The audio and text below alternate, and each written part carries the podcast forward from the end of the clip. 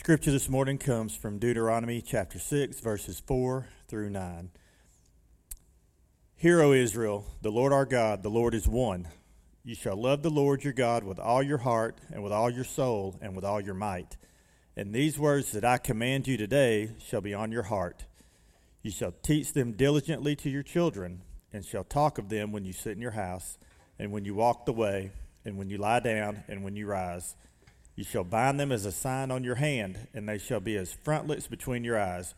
You shall write them on the doorposts of your house and on your gates. The word of the Lord. Thanks be to God. You all may be seated.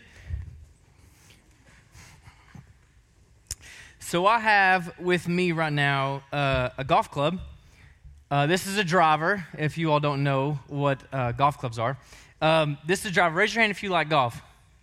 Anybody? All right, honesty time. Raise your hand if you're good at golf. Uh, Gabe Marsh, put your hand down. I'm just kidding. I'm just kidding. No. So this driver, uh, it's it's an older driver. As a matter of fact, it says oversized, and you all know modern drivers are way bigger than this.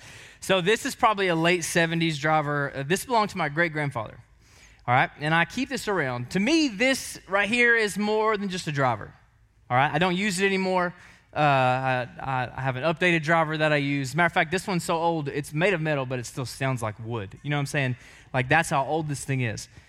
But to me, this is so much more than a driver because it reminds me of my great grandfather. My great grandfather owned a printing shop in Knoxville, Tennessee for many, many years. And what he would do is he would have bags of golf clubs, golf balls, and tees just along the wall of his shop. And if somebody came in who was looks like they were having a bad day, or if he knew that that person didn't know who Jesus was, then he would ask them, Hey, can I take you golfing? And if they said yes, he would, no matter what time of the day it was in, close the shop grab a couple golf bags and go golfing. He knew of several things that if you get somebody uh, in a round of 18 holes of golf, you can get a lot of talking done in that time. And my great grandfather uh, wanted to make sure that people knew Jesus, so he would spend 18 holes of golf talking to them about Jesus. He knew they couldn't escape. Uh, but, but so when I look at this driver, I'm not reminded of how it hit, I'm reminded of his generosity and his selflessness that he would close down his own shop to take people golfing so that they would know Jesus. You see, we pass these things on to our kids. We pass things on to our children, and they stick with our children long after we are gone. Long after we're gone. There is a thing called generational discipleship that occurs all the time. If you are a parent in this room, or you are a grandparent, or even if you don't have children, but you influence people uh, around you, then you have this generational discipleship. It is passed on usually by just our kids seeing what we do. Not as much what we say or specific times that we pull aside to have a teaching moment or a uh, discipline moment. Less of those and more of how we respond to things, how we act in certain situations, things that we say at certain times. These things are passed on to our children, it is what they watch. Sometimes we forget to ask the question what exactly are we passing on to our kids? What are we passing on to our kids?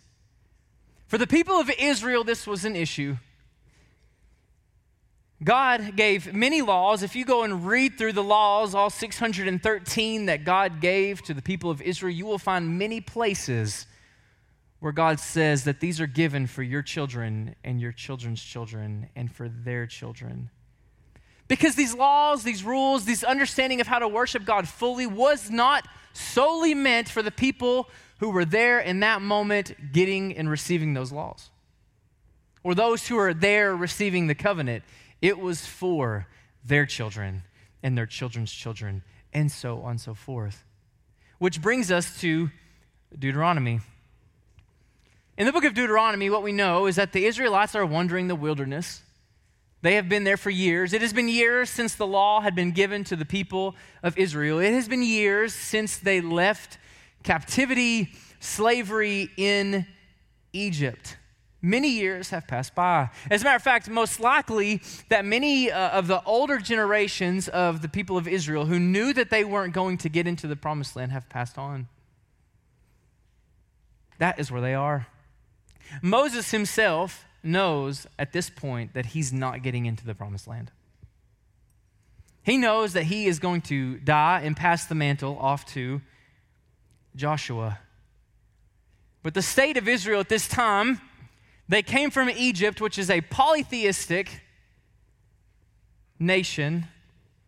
And then if you read the book of Numbers, you see how they interact with other nations. They battle other nations. they they become a part of other nations at times who serve false gods.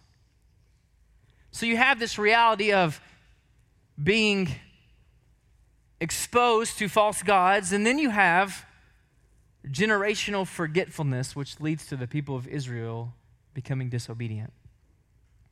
They become disobedient.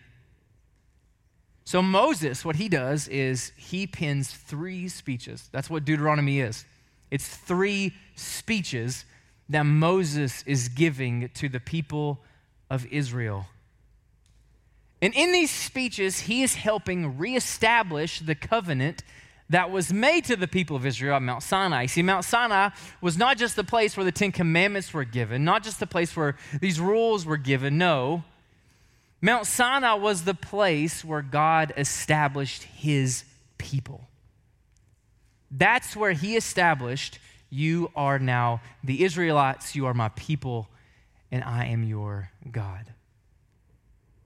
And he is reestablishing this with them. Because as time has passed and generational discipleship has waned, people have forgot. They forgot. So, in this passage of Deuteronomy chapter 6, there are two truths that we will look at today. Both of them have to do with generational discipleship. The first is this love God with all you are. Love God with all you are. Before we get into specifics on what it means to parent in a way that brings true discipleship to your children, we have to first start at ground zero, which is the parent. All of us in this room who are parents, are grandparents, this is for you. So I want all the kids in the room, raise your hand. All the kids, all right, I want you to look at your parents right now and say, This is for you. There it is. Little, little underage accountability here. That's what we're doing. All right, so this is for you. Before their instruction on how to parent, before Moses says, This is what you do with your children, he first establishes to the people about their own hearts. He says this Hear, O Israel, the Lord our God, the Lord is one. You shall love the Lord your God with all your heart, and with all your soul, and with all your might. This passage of Scripture is known in Jewish culture as the Shema. It is a very popular passage in Jewish culture that is often quoted. Moses is using a literary technique called parallelism to make a point. It is hard to translate verse 4 in English but the point he is saying is that the Lord is our God, the Lord is one. That is what he is saying. This is not a random thought that he's just saying, hey, I want to teach you all about Trinitarian doctrine, about how God is only one, but in three persons. That's not what he is saying. He's already covered this whole piece in Deuteronomy chapter 4 by reminding them of their time in Egypt and how God, in all of his sovereignty, controlled all of creation to deliver them from slavery. And this is what he says in chapter 4.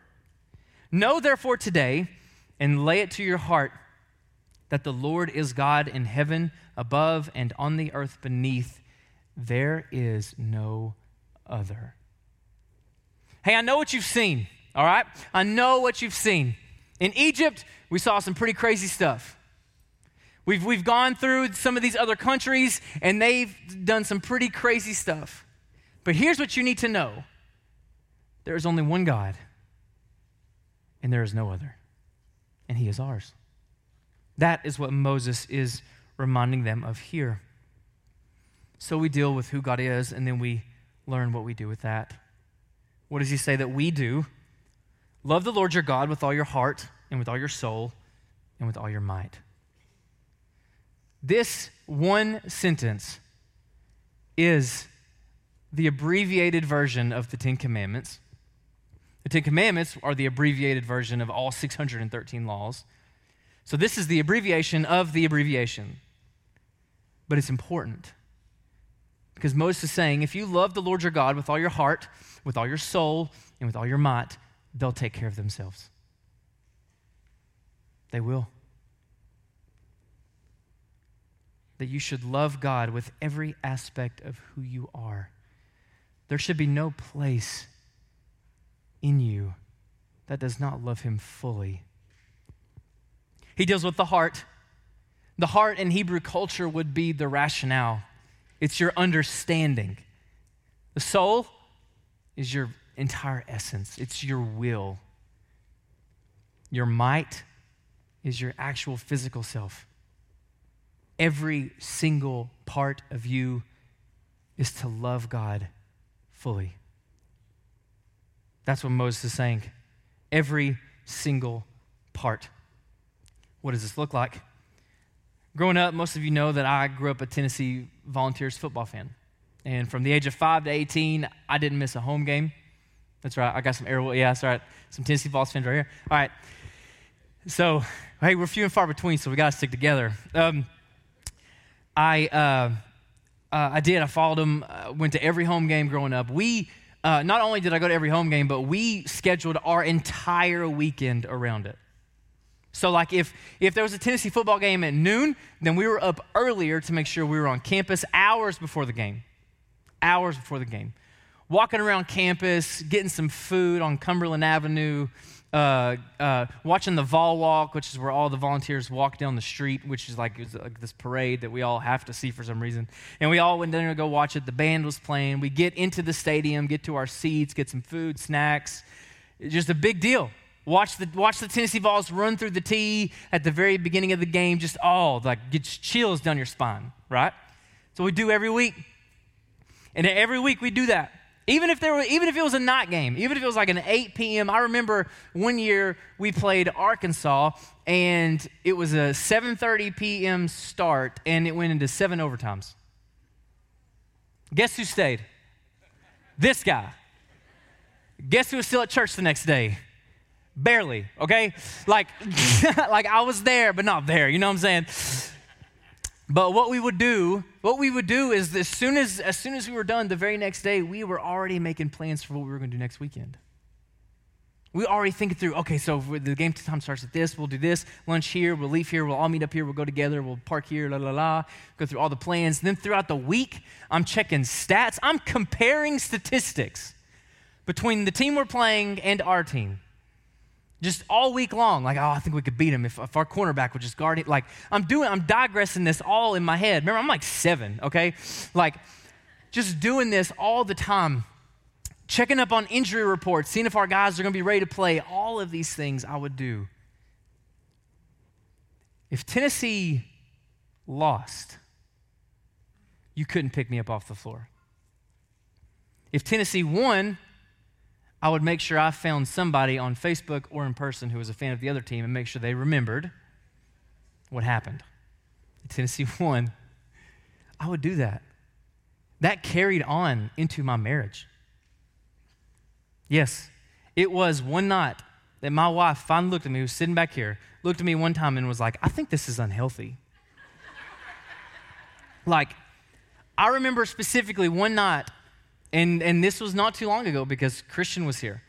Uh, was we she had made dinner and we were at the dinner table and the Tennessee game was on in the living room. So I would take a bite, walk over here, okay, take a bite. We just scored a touchdown and I missed it. Like that's that's what was happening until finally it hit me. I'm like, this is not good. This is not good. Why? Because I was even forsaking good things to put my whole heart in that.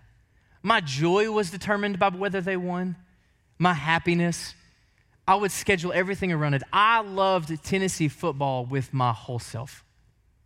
With my whole self. And what Moses is saying here is that that kind of devotion is meant for one person and one person alone, and that's God. And I had to learn the hard way. It's meant for one person, and that is God our Father. Even Jesus himself said that this right here was the greatest commandment. In Matthew 22, he's talking to a Pharisee, and the Pharisee asks him, Teacher, which is the great commandment in the law? Remember, the great commandment in the law. He's looking for a specific one. A specific one. Jesus says, And you shall love the Lord your God with all your heart and with all your soul and with all your mind. This is the great and first commandment. Now, I don't know if y'all know Exodus 19, like I know Exodus 19, but that's not the first commandment. But Jesus says it's the great and the first. He quotes Moses here. We know of at least two times that Jesus quotes this specific sentence.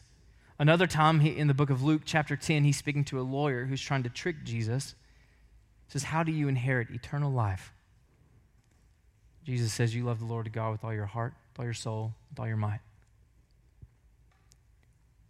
Jesus himself says this is the greatest and first commandment. If you love God with only one aspect, it is incomplete. If you love God with only one aspect, it is incomplete. Loving God partially is not loving God at all.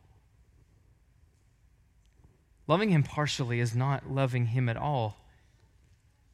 You may fall into one of these categories. I know I have. That you come here to church, you're here on a weekly basis, you serve in ministry, you come in here, you lift up your hands in worship. And then outside of here, there's nothing. There's no heart change. There's no personal devotion to Him. If that is the case, then you are what Jesus would call a whitewashed tomb. Fancy on the outside, but dead on the inside. Or you may be someone who, I believe God internally, I am, with all that I am in t- inside here. But then that never works its way out in any aspect of your life. That if someone looked at you, they would have no idea that you were a believer then you have what James would call a dead faith. Or maybe you're someone who likes to steep to intellectual descent. I love to know all about theology. I want to know all the aspects of it, all Christian doctrine. I just want to learn it and grow smarter. And if that is what you equate with holiness, then you have missed the simplicity of the gospel. I've fallen into these categories we all have at some point. But loving God fully is loving God with your whole self. So he says this in verse 6 And these words that I command you today shall be on your heart. Shall be on your heart. Why? Because what begins in our hearts makes its way out. Right? My devotion for Tennessee football was here. Most definitely, it was here. And it worked its way out to where it affected people around me. What's written here works its way out, which we'll see later in this passage. A couple of questions to ponder on that you can ask weekly. These questions were convicting for me. The first one is this Do I worship God privately like I worship Him publicly? Do I worship God privately like I worship Him publicly? It was Jesus in Matthew chapter 6 where He said, When you pray, don't go to the street corner and pray loudly for everyone to hear, use eloquent words. And no, He said, Go into your closet and pray alone. For your Father in heaven will hear you. Second question do I display the fruit of the Spirit publicly as well as I can quote them? Do I display the fruit of the Spirit as well as I can quote them? It is one thing to know Scripture, it is another thing entirely to live in it. So Moses says the first thing that you do is love God with all you are. And then he says, secondly, to work out your faith in your household. Work out your faith in your household. So, this is where generational discipleship begins to play out. But we, as parents, as grandparents, as leaders who influence people younger than us, we have to understand that it first starts with loving God completely. Then Moses says, You shall teach them diligently to your children, and shall talk, uh, talk of them when you sit at your house, and when you walk by the way, and when you lie down, and when you rise. The phrase to teach them diligently is one word in the Hebrew, it means to sharpen. It's only used nine times in Scripture, and it's the only time it's used in regards to other people. To sharpen. It is like etching with a chisel in wood. So I have a picture up here. For those of you know me, know that I love Disney. Raise your hand if you love Disney. Any Disney people in the room? All right, we got a few. All right. So this right here is Vincent. Everybody say Vincent. This right here is Vincent. Vincent uh, works at the Animal Kingdom in uh, Disney World, and he literally carves animals out of wood. That's what he does all day. You can walk by his booth, talk to him. You can even give him requests that you're going to pay for later. You could take it right out of his hand and pay for it. He's a really nice guy um, old Vincent here. And I know this picture is kind of small. Some of you may not be able to see, but he is chiseling. He has an elephant in his hand, and it came from a block of wood that looked like that. All right? So, wood carving is a skill that you can develop. It takes a lot of practice, it takes years to develop. But what you have to have to do something that Vincent is doing right here is the first thing you have to do is you have to have vision. You have to be able to look at a block of wood and say, uh, I see this as an elephant or I see this as a tiger, or whatever. Before you can even begin the process, you have to be able to look and have vision. Then you have to have concentration. Concentration. You have to be able to concentrate. If you're like me, you get distracted easy. Like, you know, somebody could sneeze and I'm like, oh, I've lost my focus. I make the wrong cut. You have to have concentration to be able to do that. You have to have precision. You have to make cuts at the right time, in the right place, at the right depth, or otherwise you cut the whole elephant's leg off right? You have to do it with precision. But you know what you also have to have? Time. Time. I'm imagining for Vincent that he can't carve that element in 10 minutes. It takes him time to be able to do that. This right here, this act that he is doing, is what Moses says we do to our children. In order to sharpen them, we have to have vision. We have to concentrate. We have to have precision. And you also have to know that you have time. Time. This process is ongoing. They will not be made fully in the image of God by the time they're five. As bad as we all want it, they won't be. It takes time. So we teach them when you talk to them when you sit at your house, when you walk by the way, when you lie down, when you rise. This is metaphorical. All of what Moses says after this is metaphorical. That you need to know that this includes the totality of time. That there is no time throughout the day where it is not necessary to be doing this because it happens all of the time. It happens all the time. And we should take time to sharpen them all of the time. If you look at the disciples and Jesus in that relationship, there's only one time where it was scheduled that he was going to teach them. Only one time. The rest of the time that he's teaching his disciples throughout the Gospels is on the go when they wake him up on a boat over the sea that's storming, when he teaches them there. Or when James and John, the brothers, come up to him and ask if They could be one at his right hand, one at his left hand. He teaches them there. It is on the go. Jesus taught the disciples to love God in everyday conversation. It was on the go that Jesus taught the disciples to love the Lord your God with all your heart, with all your soul, and with all your might.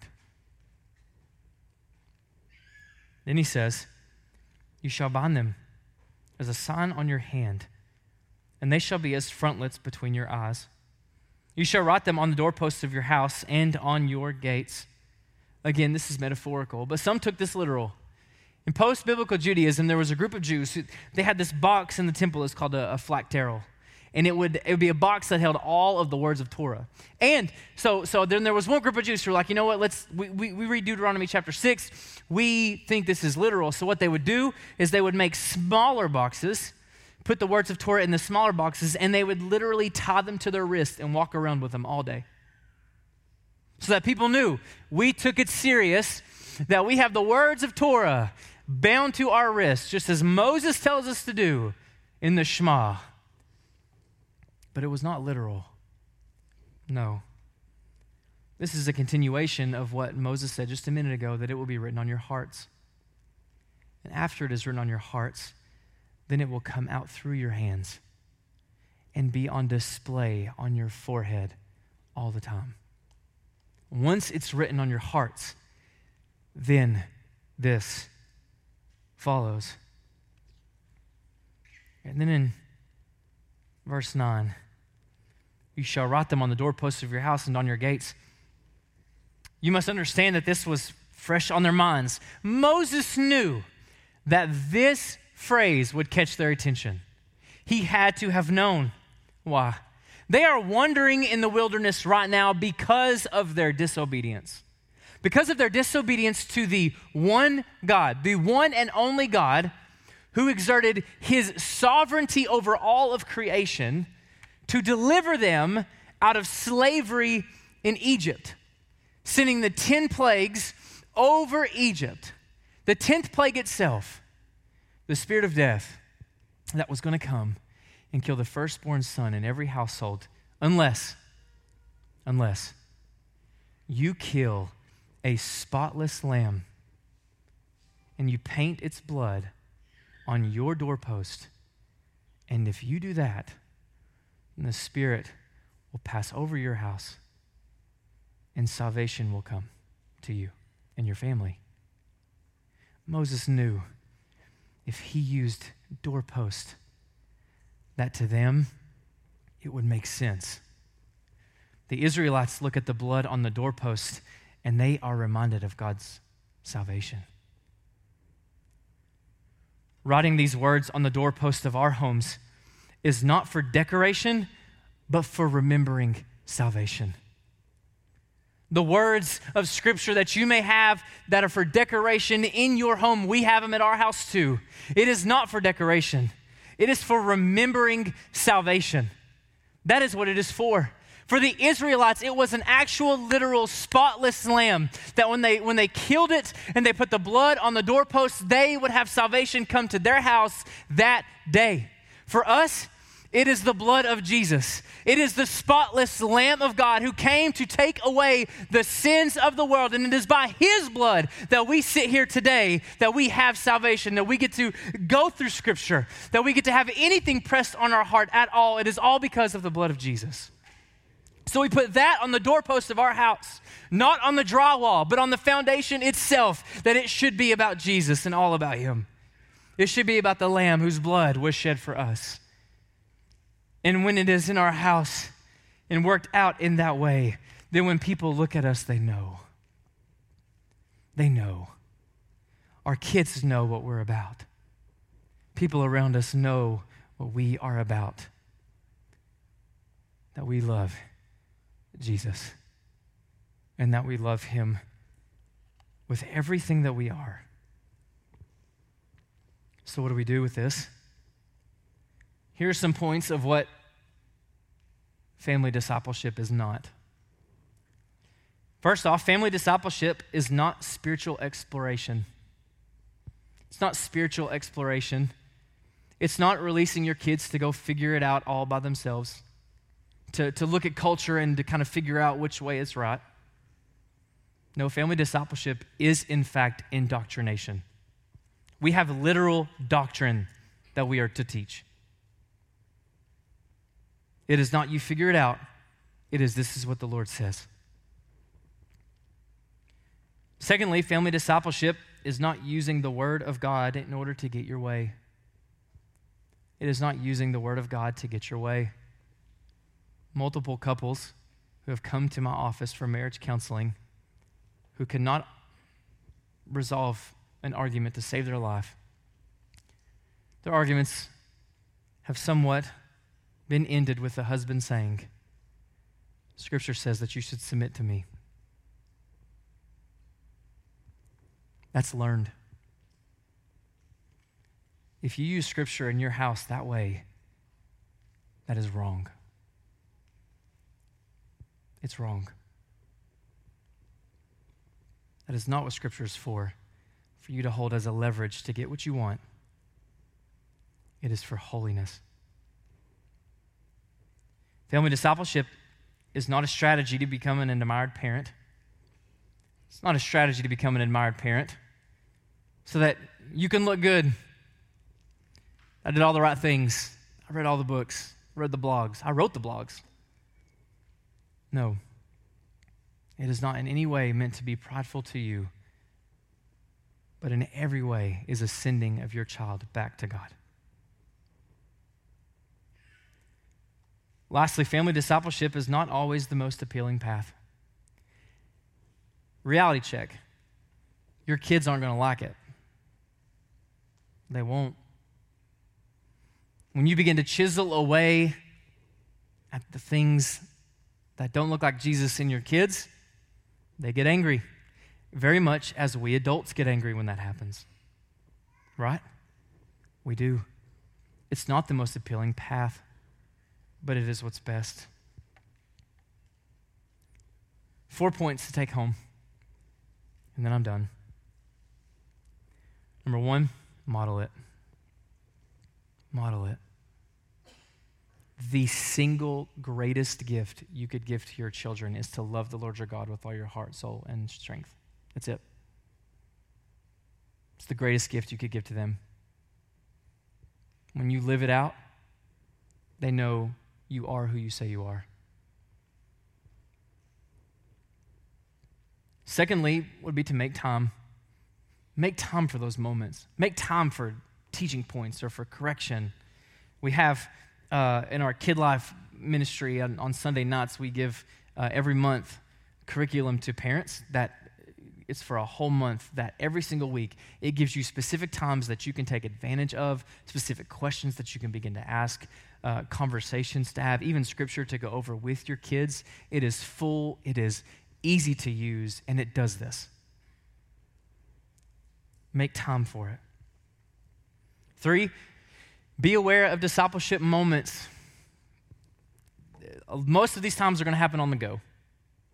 They're mostly going to happen on the go, which is scary to me as the parent because I have to process things hard before I can say something that's like good, especially to my kids. Am I right? Like, you really got to think before you say things, or what's going to come out is not good for anybody.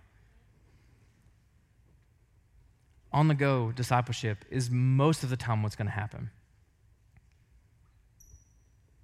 And lastly, celebrate milestones baptism, graduation. Celebrate the life out of those. Those are big deals. Very big deals. Let them know how big it is.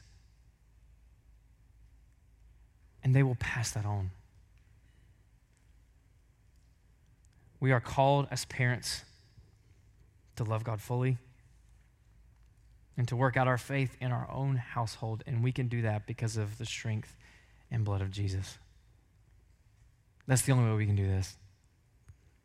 It's not me just telling you to do it. Hey, you go do better. Just, just I need you to do better. That's not it, this at all. This has been the most convicting sermon I've ever preached to myself.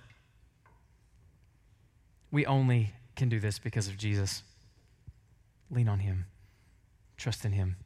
Let's pray. God, you are so good, and I thank you for how amazing you are. I thank you that we have the opportunity to be here to worship you. Lord, there are so many prayer requests that were mentioned today. I know that in your divine hand, you can heal them. Lord, I praise you that there are two men sitting in this room who I honestly thought wouldn't be here today. But they are sitting here worshiping you, I'm so thankful. Lord, I pray that as we go from here as parents and as grandparents, that we would take your word, that we would apply this, that in all we do, we show that we love you. It is in your name we pray.